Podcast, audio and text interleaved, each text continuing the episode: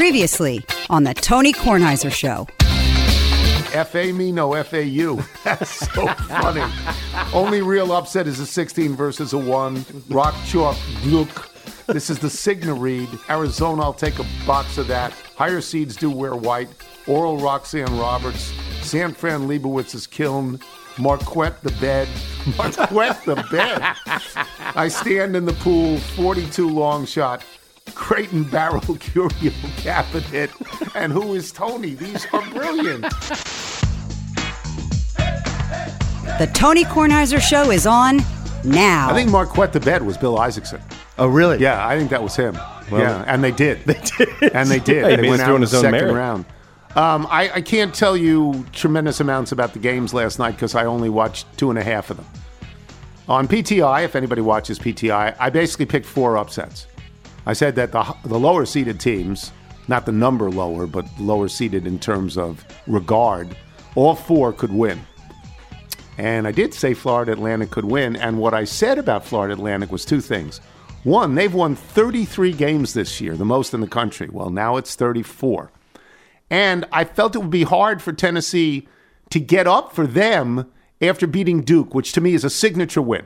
Absolutely. I mean, you recruit on beating Duke. You don't recruit on beating FAU. Yeah, but you thought beating Duke would give you the, the blueprint to get out of that bracket, which became a lot easier. Uh, and I and I concede that. I just didn't think that psychologically that the players at Tennessee, highly recruited players, were going to be able to consider FAU a legitimate threat to them, and FAU beat them.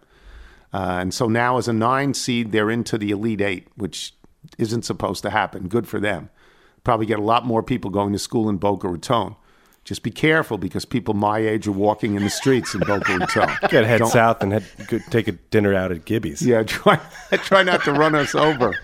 Yeah, there's a lot of takeout at Gibby's, although a lot of it stays there because people go to takeout and forget why they're there. Uh, I thought Michigan State was going to win.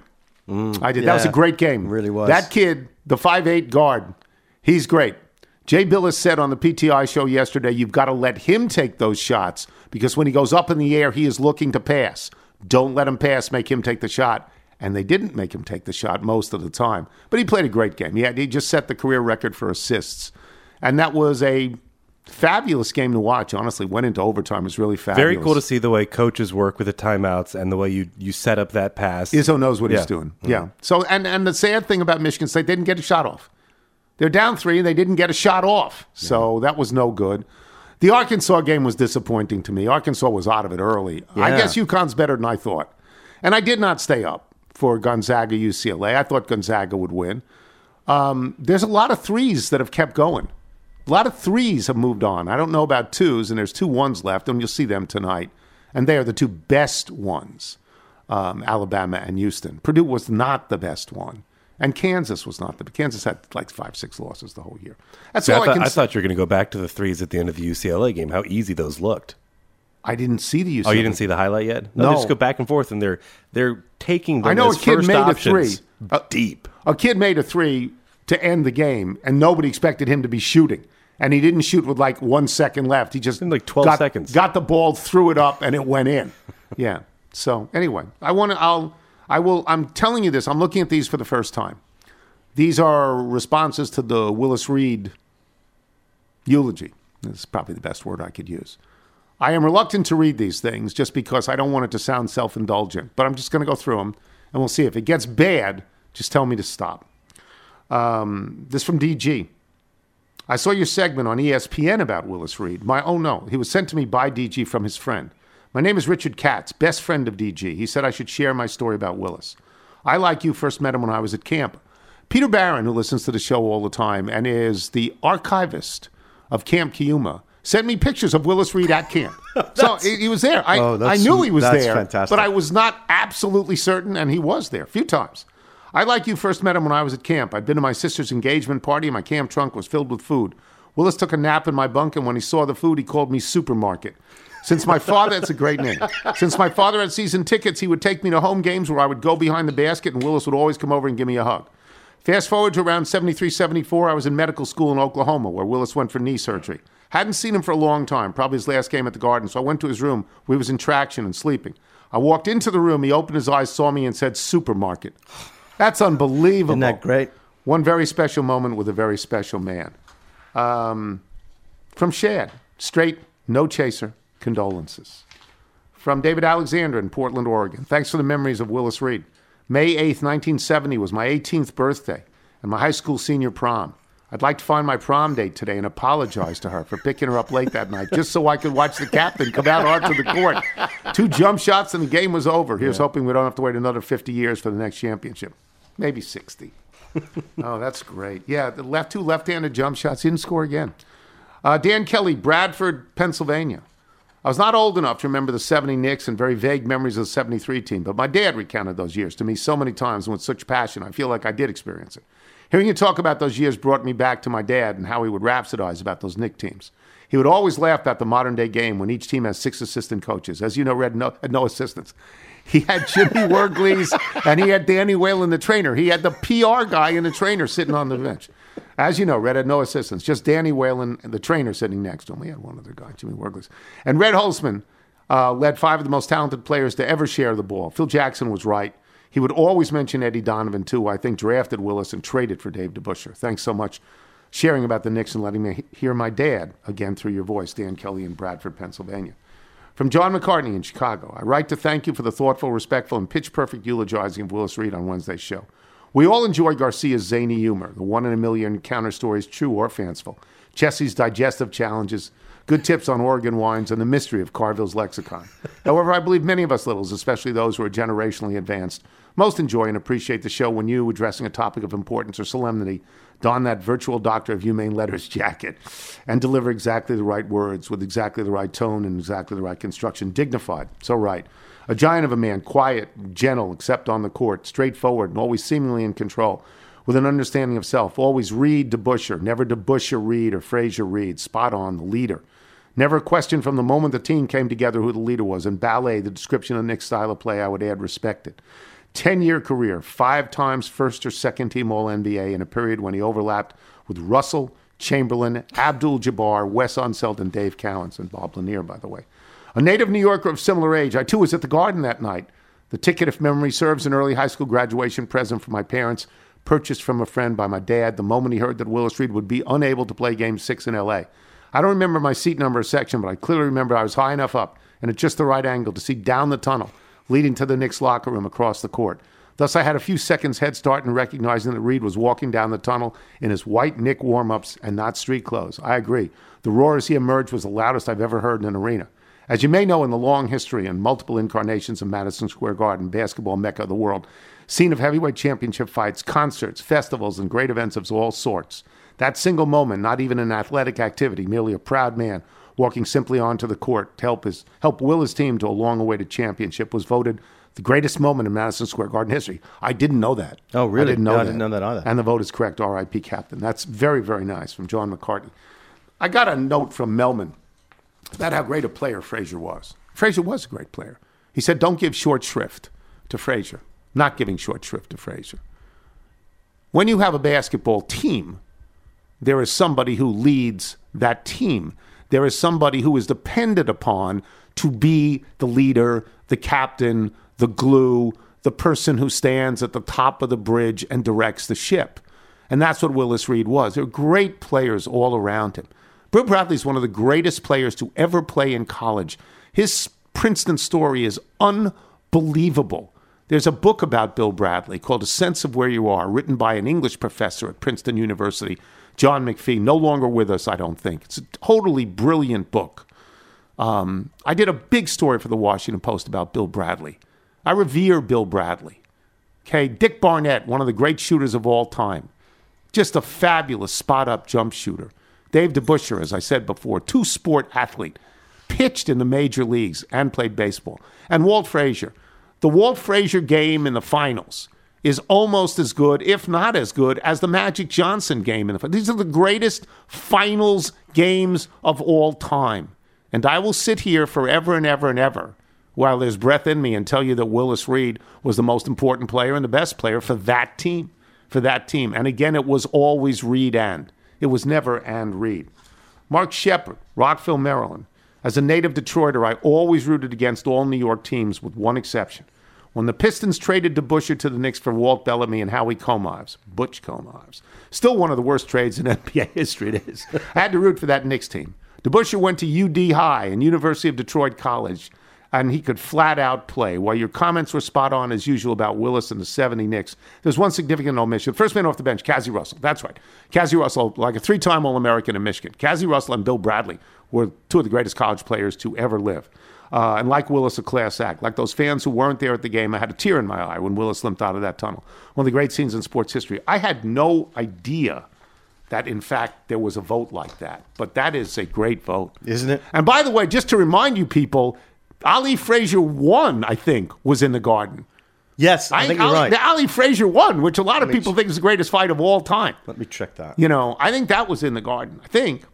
From Gary Sims, I was heartbroken to learn of the death of Willis Reed. You mentioned on PTI last night. That's so it was a couple of days ago. He played at your camp, Cuma, I believe. He also played at my camp, Echolark. Sure, on the other side of the lake, Echolark. He stayed overnight at a guest house. That evening, he joined us at the canteen. For those younger than 50, that was where the older kids got together for sodas and ice cream. He was a great storyteller, very approachable. When we told him about an eight year old camper, camper who was a real pain in the rear, he got up and walked to the kid's bunk when he was fast asleep. Willis reached down, picked him up, pinned him to the bunk ceiling. He then said, I am the devil. The kid did exactly what you would expect. Willis laughed as we helped him dry off. A memory forever. Fantastic. So I wanted to do that. Um, and, and, you know, You are correct, by the way. The Ali Frazier. Ali Frazier won. Yeah, that That's was at Madison the Garden. Square. Yeah. Come on now. It's at the Garden.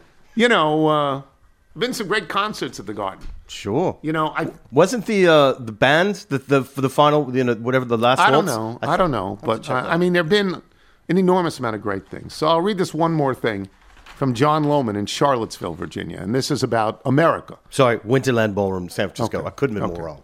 This is about the song America. Paul Simon, when he walked off to look for America.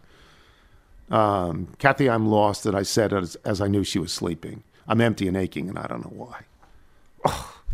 Dear Tony, I discovered your podcast about six months ago and have been a dedicated listener ever since. Among the many things I enjoy about your show is the musical elements you integrate into the program, be it the brilliant parodies by Dan Byrne and others, your generous exposure of countless deserving and often unrecognized songwriters, and last but not least, your uncannily accurate recitations of lyrics from classic songs of your youth that have made invaluable contributions to the American songbook. Regarding the latter, I really appreciated your recitation on the opening verse of Paul Simon's America, which I agree is one of the greatest songs penned by one of the greatest songwriters of his generation. He won the first Gershwin Prize. The first prize in the United States of America ever given to composing songs, popular musical songs, went to Paul Simon. I believe we went to that when, when there was a celebration. Did you come with me to Yeah. that? We saw, we saw Paul Simon and Art Garfunkel sing together. It's the last time it ever happened, right? I mean, it was fabulous. Doing backup for these songs, just standing there doing backup all night. Hello, Jackson Browne and Bonnie Raitt. right? They're doing backup. These kids are all right.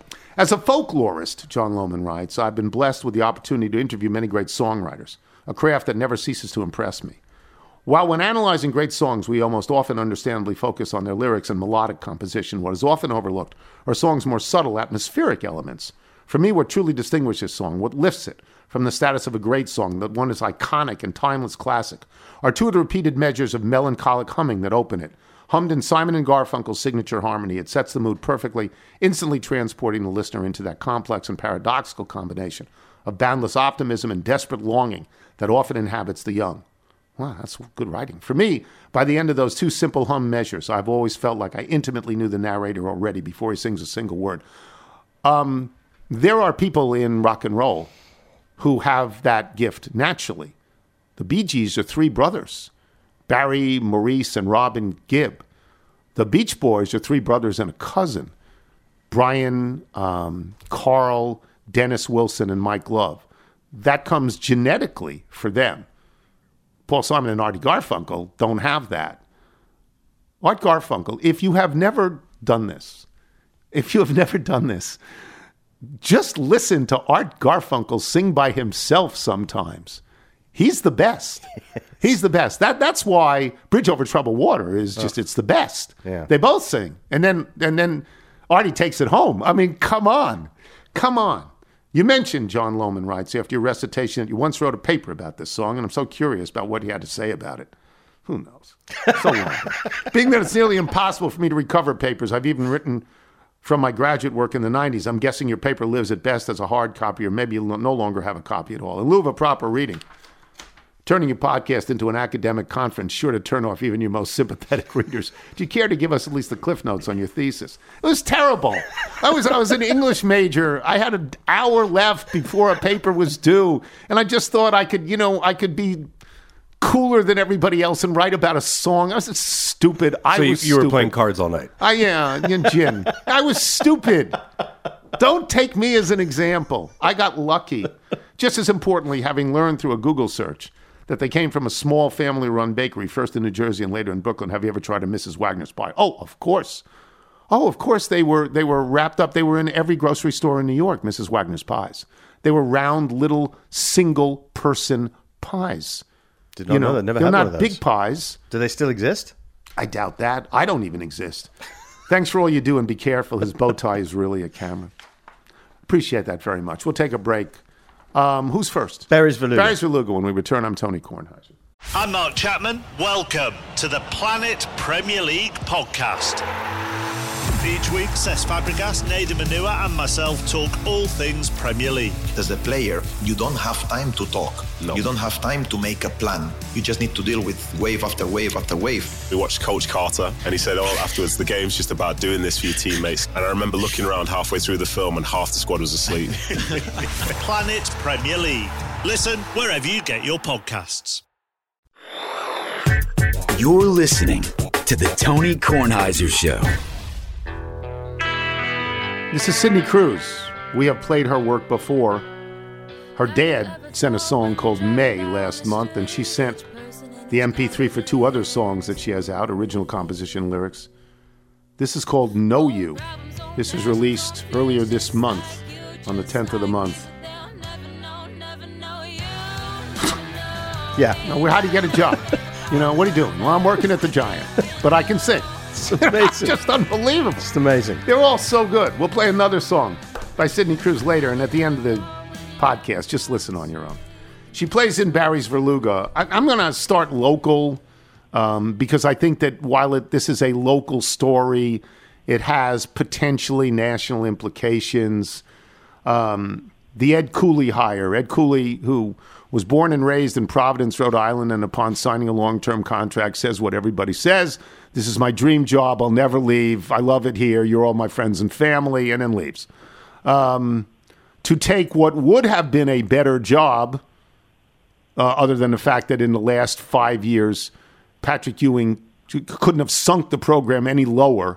I mean, it's at the bottom of the sea right now. It's not a great job now, but it could be. What do you think of that hire?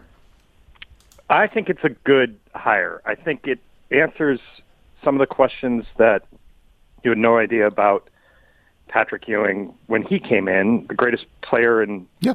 program history, the only you know, John Thompson, for all his greatness, never went to the Final Four without Patrick Ewing as his center. One Um, championship. but you you had no idea whether Patrick Ewing could recruit a class, whether Patrick Ewing could draw up a play, whether Patrick Ewing could build a program. And six years later, the answer was emphatically he could not. You you know all those things about Ed Cooley, and you can pick apart his record at Providence. Um, you know, Georgetown will play up the fact that he he made seven of the most recent nine NCAA tournaments and reached a Sweet 16 and won a Big East regular season championship. The, the naysayers would say, well, two of those NCAA tournaments he got to the first four and lost. He he only won games in two of the seven tournaments that he reached. Um, so you can pick it apart. But in terms of what's a better job, Tony, Providence has had you know notable success going back to the 70s and certainly the 87 team coached by Rick Pitino with Billy Donovan as the, as the point guard. Um, but it's never been a national brand That's like right. Georgetown has. That's right. Um, and is is that brand hollow at the moment? Um, do kids grow up wanting to be Alonzo Mourning or or Allen Iverson? I, I don't think so. But but there's a way to restore it in a to a height that I don't think is ever attainable at, at Providence. So I, I Okay. there's a lot of work to do. Um, Ed Cooley is not an, you know, just a no-brainer success, but I think it's a very, very solid hire and gives them a chance to, instead of just being DePaul for the rest of time, um, build themselves back up into someone that can contend pretty regularly in a, in a very fun Big East conference. A lot of people, when they coach at a new school and they have an introductory press conference, say, We're going to be good. We're going to make the tournament. We're going to make you proud. Ed Cooley said, We're going to win a national championship. That sets the bar pretty high, Barry. Yeah, it, it seems like bluster. I, I will say these things are so awkward, Tony, because they're like part pep rally and part press conference. Like Right. they should have two separate events. It's you know they play the fight song and there are cheerleaders there, but the first few rows are reserved for nerds like me asking questions. So um, he really used it as a um, let's get everybody together behind this thing. I'm going to be on campus. I want to meet every student there, and and it was almost like um, he made a point of saying I don't speak using notes, and it gets to be a runaway train. Like why shouldn't they've won a national championship here? Why shouldn't I say that's what we're we're going to do? Um, it definitely, you know, as I wrote, like he won the day, and and that's step one. Um, there's a lot of days ahead with a lot of work. Um, a national title from um, back-to-back Big East seasons in which your conference record is two and thirty-seven is is a long way off. I will just say this: what what what is most notable about the Georgetown program right now, and Ed Cooley is a fine coach, and it's very very reasonable to think he can resuscitate the program. I mean, I, I really believe that. Nobody goes to their games. They're playing downtown in a model that Dave Gavitt came up with 35 years ago that was brilliant at the time and may not be brilliant now. 2,000 people go to their games. Like that school and all of its supporters have given up, right? Well, there's that factor too, Tony. But I would say that um, you're right about the model. Uh, you know, okay, so when you lose, people don't go. That that's a fact of life. Um, but you know, you're talking about a logistical nightmare. If you're a student um, and you need to get, you want to come downtown. It's not. Uh, you have no metro out at Georgetown. Um, it's just not. You don't walk across um, campus and, and go to the go to the game. You've got to make a very concerted effort to get there. You also don't have um, a student body that is thirty thousand strong, like a um, a big state school would be. You don't have a centralized alumni base because you know Georgetown is a a very elite a- academic school whose um, graduates don't all just stick around in the place they grew up. They they scatter around the globe. So to fill a twenty thousand seat arena, um, I mean, put it this way: there's a reason that Cameron Indoor Stadium is ninety three hundred seats and will always be ninety three hundred seats because that alumni base, which is also scattered. Um, couldn't fill 20,000 right. uh, seats on That's a nightly right. basis. It's a small school. Wake Forest doesn't have a 20,000 seat arena. So um, it's a that is a bad fit. Um, but I think if Ed Cooley can get it to start feeling, you know, that the arena's half full, not half empty, um, then then he'll be do he'll be have it pointed in the right direction. Uh, Kelleher, of course, is a Georgetown graduate and always tells this story that when a friend wanted to bust his chops, he hadn't seen it in a while. He said, Georgetown, is that a four year school yet? That's pretty funny. That's pretty funny. All right. Um, how about Notre Dame giving Micah Shrewsberry seven years? Who were they bidding against that they had to go to seven years? Doesn't that seem know- like a lot?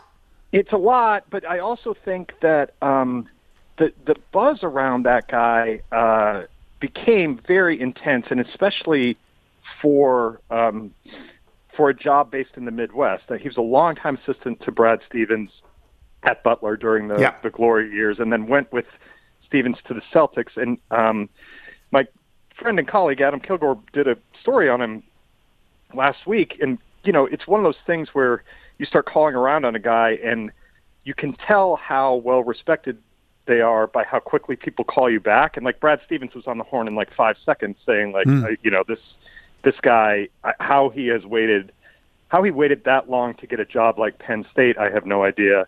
And then Notre Dame, the consensus was, um, you know, he has all these ties to Indiana and the Midwest, and it was just, you know, if it's not the Hoosiers' job, that the Notre Dame job is a is a perfect job for him. So seven years is a, is a long time, but I was surprised over the last month how much just general positiveness there was around him, and, and kind of this is way too late for him to have gotten an opportunity at a, at such a good place. So these are three big Catholic schools that we're talking about. One is Georgetown, one is Notre Dame, and now we have to talk about St. John's. Rick Pitino carries a lot of baggage. He also carries rings, championship rings from two different schools that nobody has ever done. He took three different schools to the Final Four, and he's going to be given whatever he needs at St. John's because there's Wall Street money at St. John's, right? You would not you would not be surprised at all if in two to three years he was in the Final Four, would you? No, not because it doesn't take long to build a program. You can get experienced, good players very quickly because you don't have to sit out transferring Transfer portal. now. And he knows where all he knows everybody. He knows where all the players are. He knows how to talk up what St. John's was.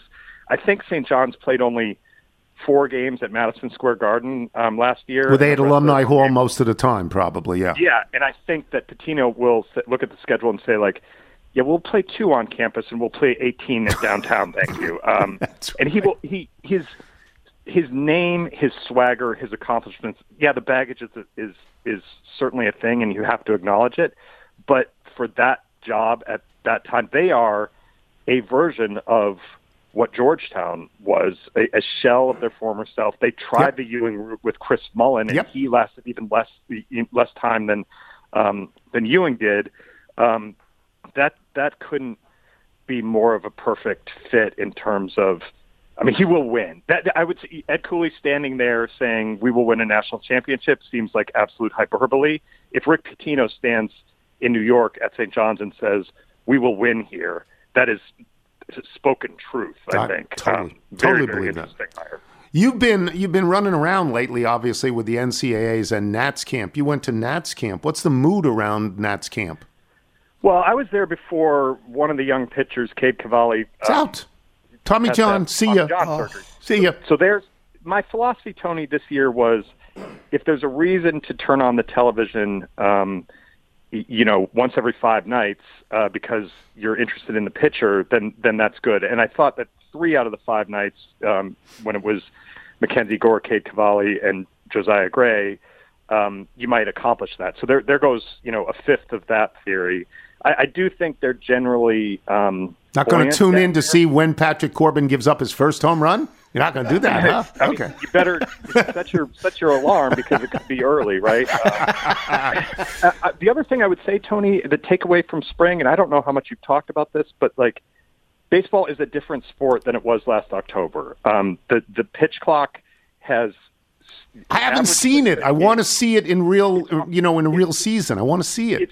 Unbelievable. Um, the average spring training game a year ago was three hours. The average spring training game this year is two hours and 36 minutes. It is such a positive change because it cuts out nothing that you would miss. Guys like going to the rosin bags, batters stepping out, and you know if if the beer cutoff is in the seventh inning, well, it's a lot earlier now um, because uh, the seventh inning is on you before you know it. It's a it's a fundamental fundamental change.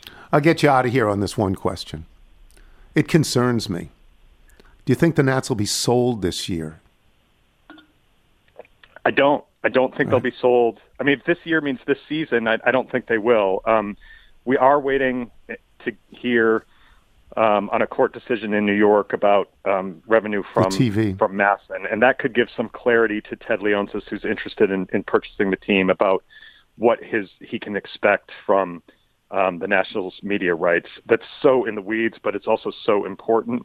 There is not a you know long list of people still in the bidding. It feels like Leonsis or bust.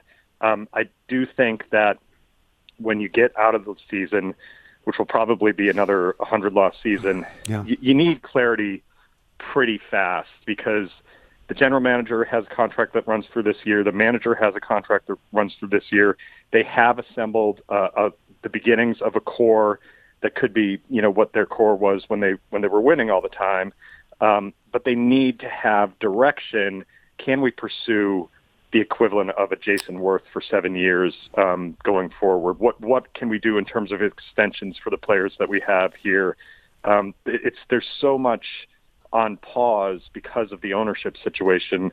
I I would hope that by October or November we either know yes they're they're full on going to sell the thing or no, they're retrenching and, and, and trying to go forward, um, and the Lerner families would stay on board. I enjoyed watching the World Baseball Classic, but every So time fun. Turner and Schwarber hit it out, I just said, "My God, we could have had them. We had them." So, Had them. had them. Had them. Thanks, Barry. Appreciate it, Tony. Thanks. Barry Svrluga, boys and girls. Writes a great column, by the way, in the Washington Post. For those of you, I always sort of think that I'm talking to people who live around the corner, but I realize I'm not. We'll take a break. Steve Sands is at the Match Play Classic in Austin, Texas. Austin, Texas. You know, got to ask him why is it in Austin, Texas? Well, it won't be for much longer. what happened? I think the members uh, overplayed their hands and wanted a, a few upgrades to the facility, but I'm not sure wh- exactly what happened. I'll ask about it. Sands, when we return, I'm Tony Kornheiser. Check out our new NBA show, Beyond the Arc, part of the CBS Sports Podcast Network, where you can find me, John Gonzalez, NBA insider Bill Reiter, and Ashley Nicole Moss five days a week talking all things NBA. Whether you're looking for insightful discussions, upbeat commentary, breaking news, interviews, or coverage of all the biggest stories in the NBA, our new show is the place to be five days a week. Download and follow Beyond the Arc on Apple Podcasts, Spotify, and wherever you get your favorite podcasts. This is the Tony Kornheiser Show. Once again, this is Sydney Cruze. This is called Prisoner. You can listen to Sydney Cruze and not have to listen to me talking over her at the end of the show. In fact, if you had any brains, you would just do it now. Let's go listen to Sydney Cruze and Prisoner.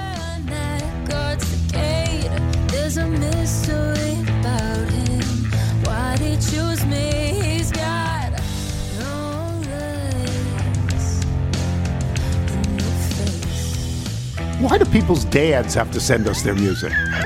you know, why does that happen? She's, she's Wow. great.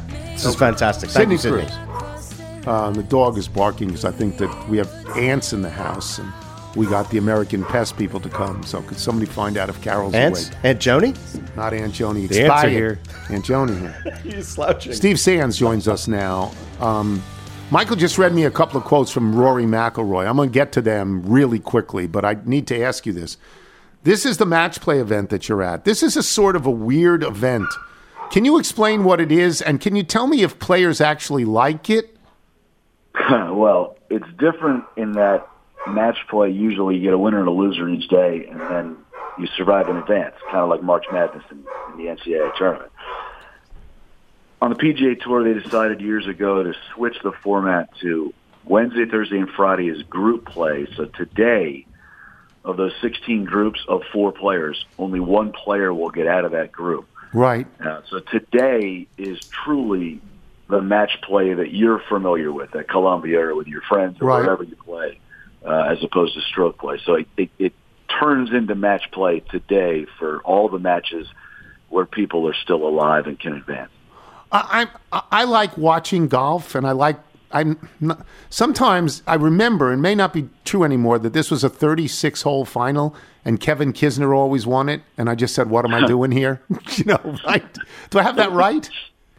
Yeah, well, Kevin's been in the final three times. He won it once. He was a runner-up twice. Um, look, some people are built for match play uh, versus stroke play. Some people uh, don't love it.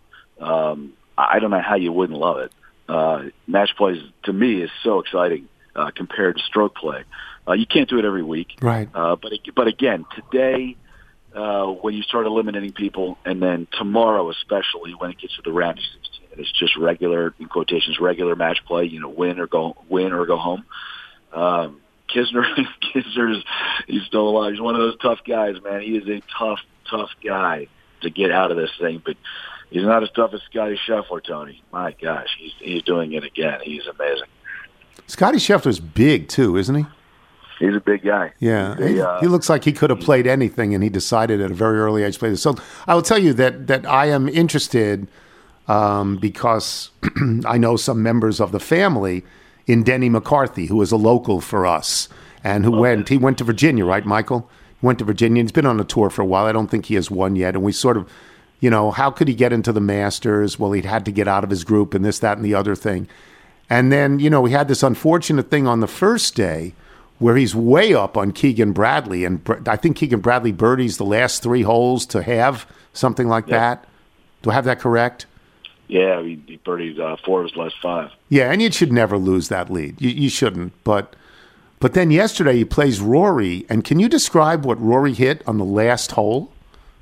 I genuinely think it's the greatest drive I've ever seen anybody hit. Um, now, you have to contextualize it a little bit. Is it the final round of a major? Uh, is it, you know, 16th, 17th, or 18th hole at a major championship when you need it? Um, you, you can think of a lot of drives over the years.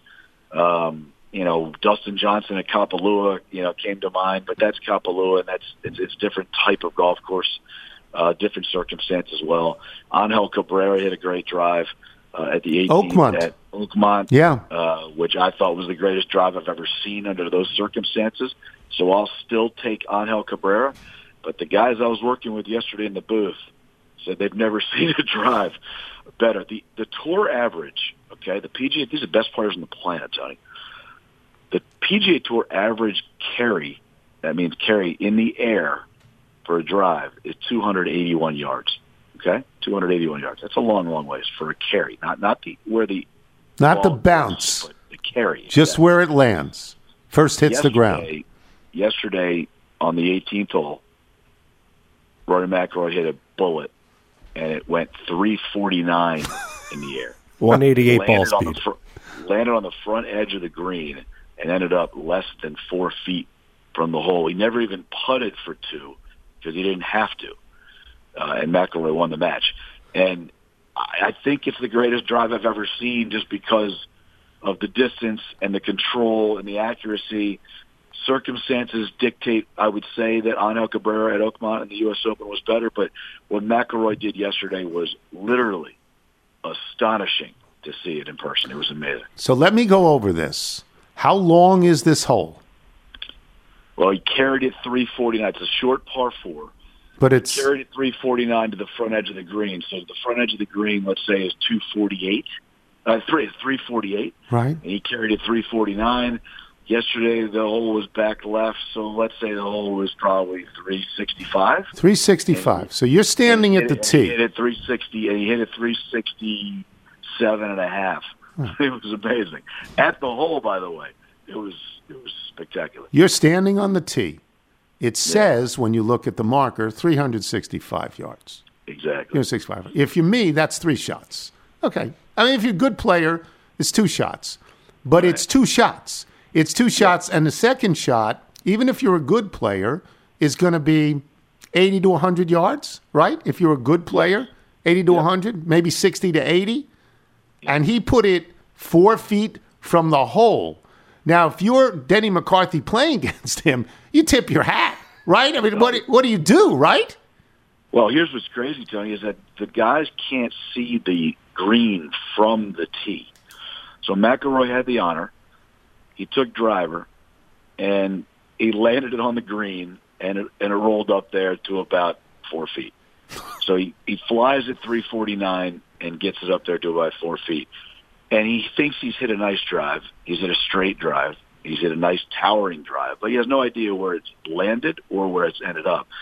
There aren't massive crowds at that point of the day because on the 18th hole, there are fewer fans in match play than there would Because it doesn't get uh, there most of the time. Exactly. Exactly. Right. 15, 16, 17 is where the matches, you know, usually end. That's where usually where all the huge crowds are. But anyway, so it wasn't like some massive roar. So I'm in the booth, and we're like, you know, we're just wowed by the entire thing. Smiley Kaufman, who used to play on tour, was a winner on tour, is the walker for us yesterday. McIlroy walks off the tee and says to Smiley, as they were going to commercial, hey, you know, where did that end up? And Smiley tells him, Smiley played on the PGA Tour. He won a PGA Tour event. That's a tremendous golfer. He says to Rory, it landed on the front edge. And Rory was just like, get out of here. He's like, yeah. He's like, literally, get out of here. And he goes, no, it landed on the front edge. It's about four feet away. And Rory just started laughing. So when he and Denny started walking and got up to the top of the hill and saw Rory's drive, I mean, Denny just shook his head, and Rory, you know, just started giggling even even louder. He's the best driver in golf. I want to stress this because a lot of times you look at athletes and physically, they are very different than you. Rory McIlroy is about five ten or five eleven. I mean, I, he's he's pumped up, but he's five ten or five eleven, and he kills it. He's not six five. He's not big like Rahm is big. Not big like Ernie Els was big. He's normal, and he kills it. How does that happen? Uh, he might be five ten or five eleven in the program, but he's not five ten or five eleven when you're measuring him. He's probably about five nine, maybe even five eight. Oh, Um, I mean, he's his club head speed was that Michael who said 188, Yep. 189 club head speed. I mean, it, ball speed, club head speed, the, the the amount of energy that goes through that golf swing is amazing. Uh, his stature is not big. He is not a big guy at all. I know he's fit, but he is not a big guy at all. I bet you he weighs 150 pounds. Um, it, it's it's amazing. I mean, I, I right before the drive. Sometimes this happens in TV, and you just get really lucky, Joe. You know this. But just before the drive, when we have all that time, there 32 matches. They were all done except for those two. So they were the only guys on the golf course uh, at the time. So we had plenty of time uh, to chat. Normally, we're just going shot to shot to shot. And literally, I said to Brad Faxon on the air, said, you know, he's probably the best, if not the, second or third, maybe the second or third best driver of the golf ball his generation. Let's see what happens here. And then he drills it like that. It was it was pretty wild, man. It was. I wish it was a Sunday at a tour event. And there were you know twelve thousand people on that hole. Uh, the, the place would have gone absolutely bananas. Uh, but as far as I'm concerned, it's as good a drive as, as you'll ever see uh, anywhere, anytime. Rory said the other day that he wants to win majors. He will be judged by winning majors. And he said if they put in the restricted flight ball and they put it in at majors, he's happy to use it on the PGA Tour, even if some people think that may be a disadvantage if there's a local rule that you don't have to. He wants to do it because if it's in the majors, he wants to win majors. What do you think of that? You know, he's on an island there, Tony. Uh, almost every other player I can think of, maybe every player uh, at the highest level of the PGA Tour, does not like the idea of rolling the golf ball back. I, I think McIlroy.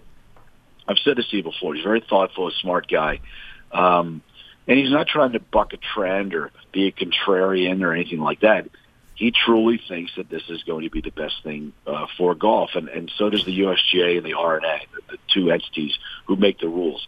I, I think Rory, look, Rory is definitely going to be measured um, by the major championships. He's 33 years of age, Tony. He hasn't won a major in nine years. Yeah. The 2014 PGA Championship, he won that congressional uh, in 2011, and then he won his fourth in 2014. So he won four majors in a four-year span uh, as far as years go, calendar years, and he hasn't won one since. And let's face it, in two weeks when we chat again on your show, Tony, we're going to be talking about Rory McIlroy winning the Masters again. This is his tenth opportunity or ninth opportunity uh, to win the career Grand Slam. So rolling back the ball is something that you'd have to get really into the weeds for your audience as far as whether it's good or bad. The guys at the highest level can't stand it. Uh, the equipment uh, people can't stand it. The Titleists, the Callaways, you know, the TaylorMades, those the companies that, that make golf balls, uh, they can't stand it. Nobody wants to bifurcate. Meaning, one of the beauties of golf is that you and Michael go play with friends at Columbia, and you're doing the exact same thing with the exact same equipment on the exact same type of rules uh, that PGA Tour players uh, play by. And nobody wants to split that up. Um, the PGA Tour definitely does not, but the PGA Tour and the PGA Tour players, you know, and the equipment companies have to look after themselves uh, in this regard. It'll be really interesting to see how this all plays out. It hasn't been completed yet, Tony. Right. It just has been recommended by the USGA and the R&A. So I I don't think this argument is going to be even close to being done before this is implemented or if it's even tweaked a little bit by 2026. Wow, that's a long time off. Thank you. Enjoy yourself uh, in Austin, Texas. Thank you. You'll still be playing golf in 2026, Tony. I sure hope so. Yeah. Absolutely. I hope so. Steve Sands, boys and girls. We will take a break. We will come back with email and jingle. I'm Tony Kornheiser. This is the Tony Kornheiser Show.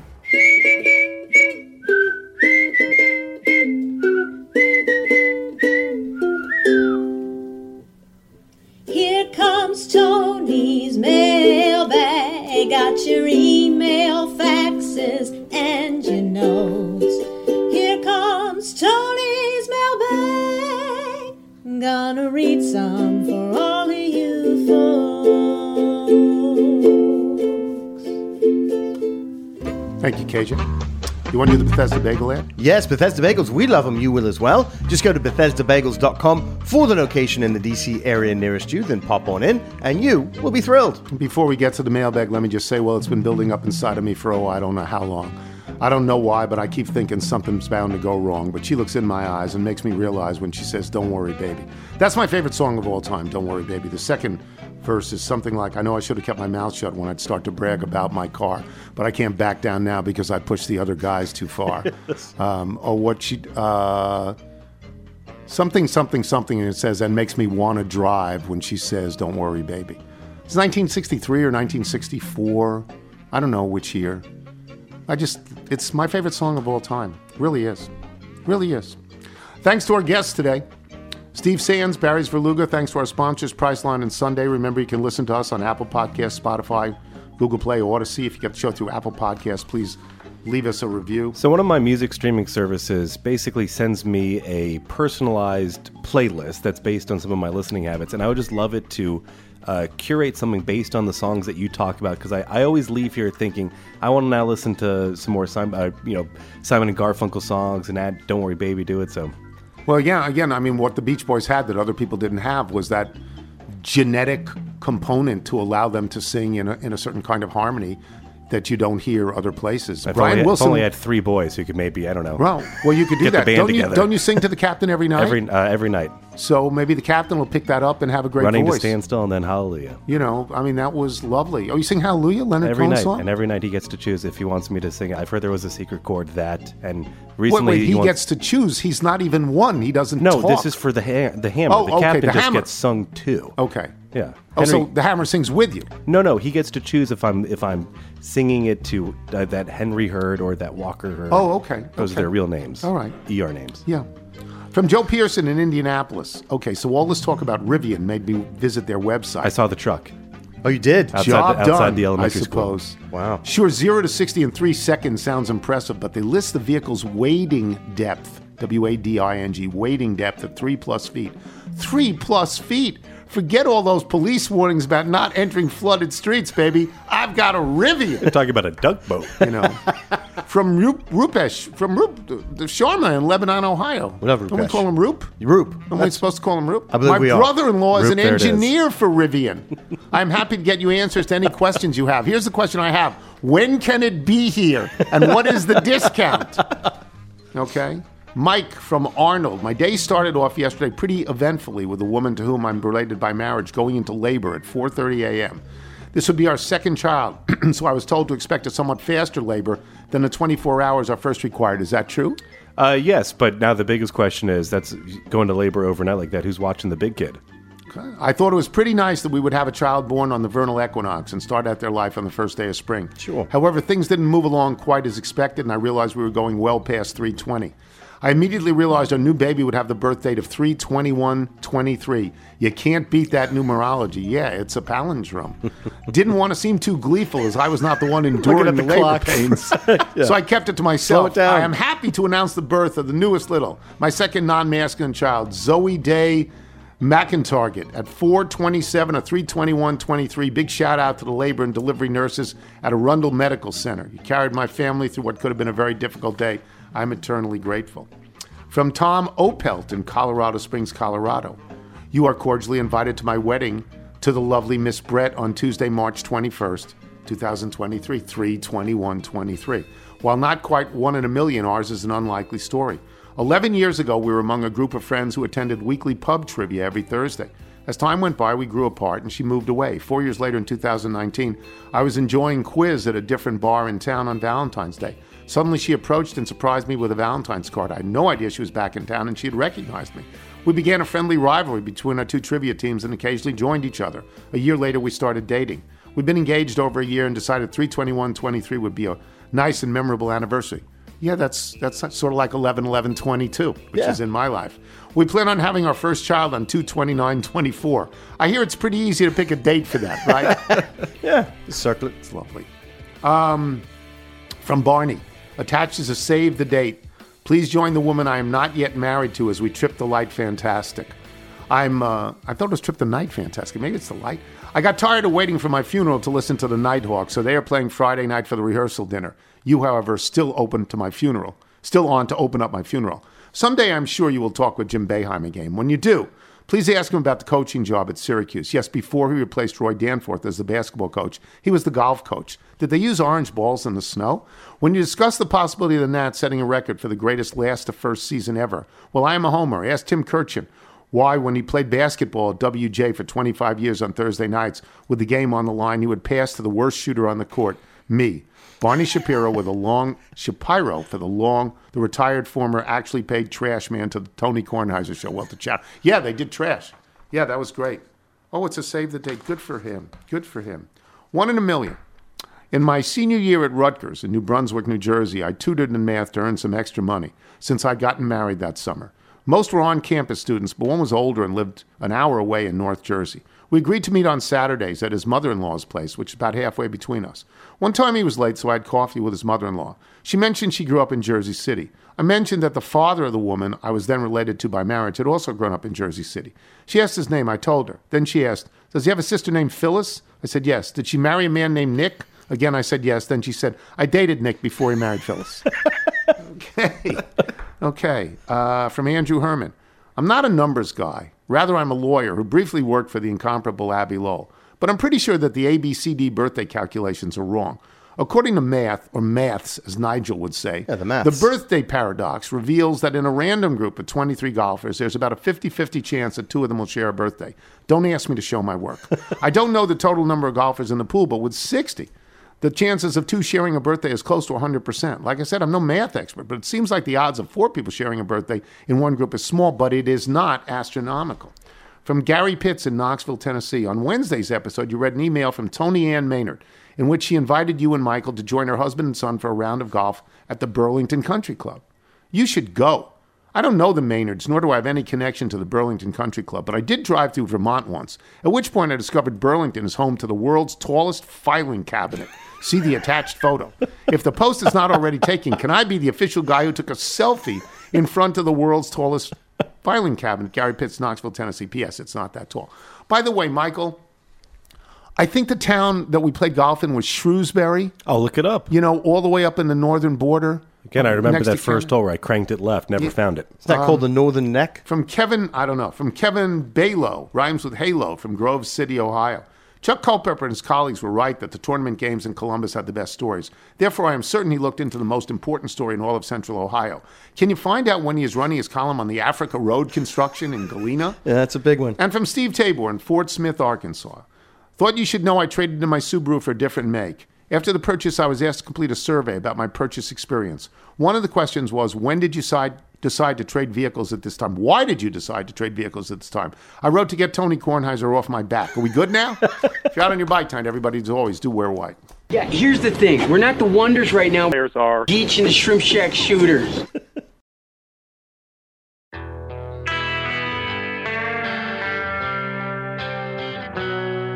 Have you ever thought when you're driving down the street, each person in each car is their Own problems, own passions, own